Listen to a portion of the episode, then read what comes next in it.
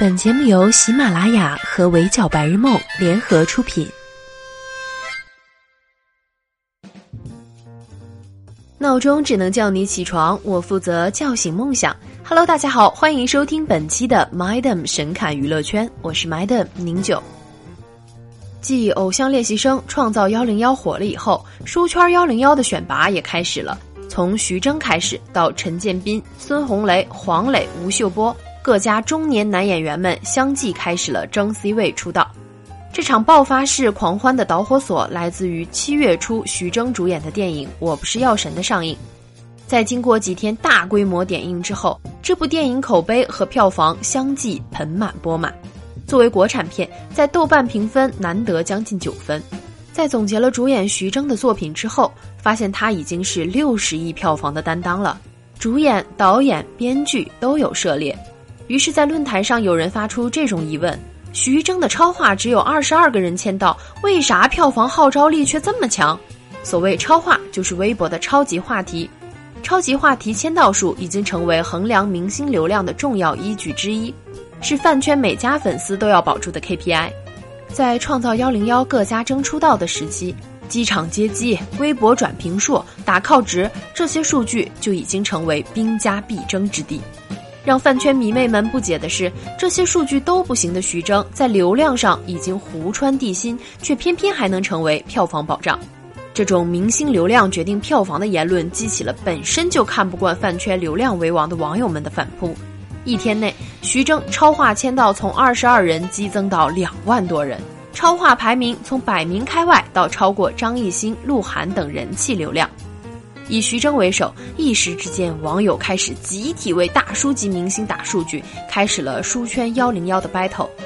没热度，没接机图，没粉丝后援会，没粉丝站，不好意思，我们现在一个都不少。在豆瓣投出的书圈幺零幺，基本都是有作品、有实力的男演员，没多少整天记挂着流量和控评的粉丝，却有着凭借作品打下深厚的国民度。最近热度可以和徐峥、山珍哥哥一争 C 位的，就是我们的文武哥哥陈建斌老师。在最近开播的真人秀里，陈建斌的私下形象和屏幕上的截然不同。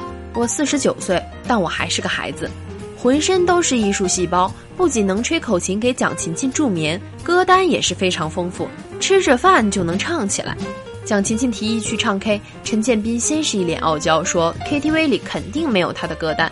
结果去了之后就当起了麦霸，拉着话筒就不撒手。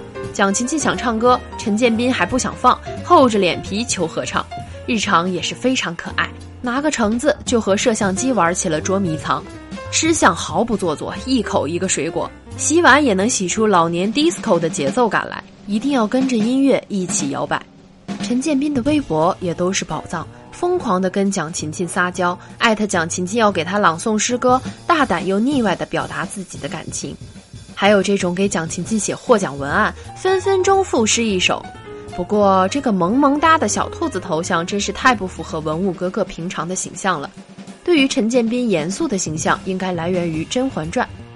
当年《甄嬛传》公布主演时，很多人都对陈建斌演皇帝觉得失望。在原著里，皇帝是一个标准的偶像剧男主，清冷、俊秀、贵气，而陈建斌的外形显然不符合原著粉的期待，不少人嫌弃他太老又不够帅。《甄嬛传》是个女人戏，这让很多人忽略了陈建斌在里面的演技。他的演技是那种无声胜有声的，一举一动都很符合帝王气质。在和妃子说话时，有睥睨天下的放松，又有毫不在意冷眼旁观的冷清。最近陈建斌上央视表演者言，周迅夸陈建斌的雍正演得真的好，说他高度还原了雍正身为皇帝繁忙的焦躁情绪。但是陈建斌却说自己其实是真情流露，拍戏现场全是女的，就他一个男的。当女演员全部开始说话时，他是真的觉得很烦。拍戏的时候他是皇帝，所有人对他毕恭毕敬，甚至还为此暗爽了一会儿。但是导演一喊咔，那就完了。各位娘娘小主们就开始聊女人之间的话题，化妆品呀，家长里短呀，甚至植物大战僵尸。就这样，他体会到了当皇帝的苦恼。从徐峥和陈建斌开始，大家突然发觉，似乎中年事业有成的男演员都有有趣的灵魂。书圈幺零幺中的孙红雷同样可爱，本来也是凶悍的大哥形象，但是却主动转发微博争取 C 位。黄渤也是很会玩梗，在微博宣传新戏的时候，也开始自称三水哥哥。说真的，如果真的像粉丝看爱豆那样拿着放大镜来找，带着滤镜来夸，发个自拍就是仙子下凡，考个四五百分就是狂吹学霸，文艺一次就是才华爆棚，稍微会哭一点就是演技炸裂。那这些中年男演员的优点真的是多到讲个三天三夜也讲不完了。书圈幺零幺的刷屏，与其说是实力演员也开始拥有流量，倒不如说这是一种对饭圈文化的反讽。饭圈小姐姐们质问：没流量哪来票房？而徐峥一天之内冲榜前十的事实告诉他们，不是没流量，只是不热衷于刷数据。他们在演艺圈占有一席之地，靠的是拿得出手的作品，不需要用数据打榜和微博控评证明。可能很多时候，越是没有作品的，才越在乎流量。毕竟，流量鲜肉在电影往往吸引的是粉丝，票房是要靠粉丝控场撑起来的。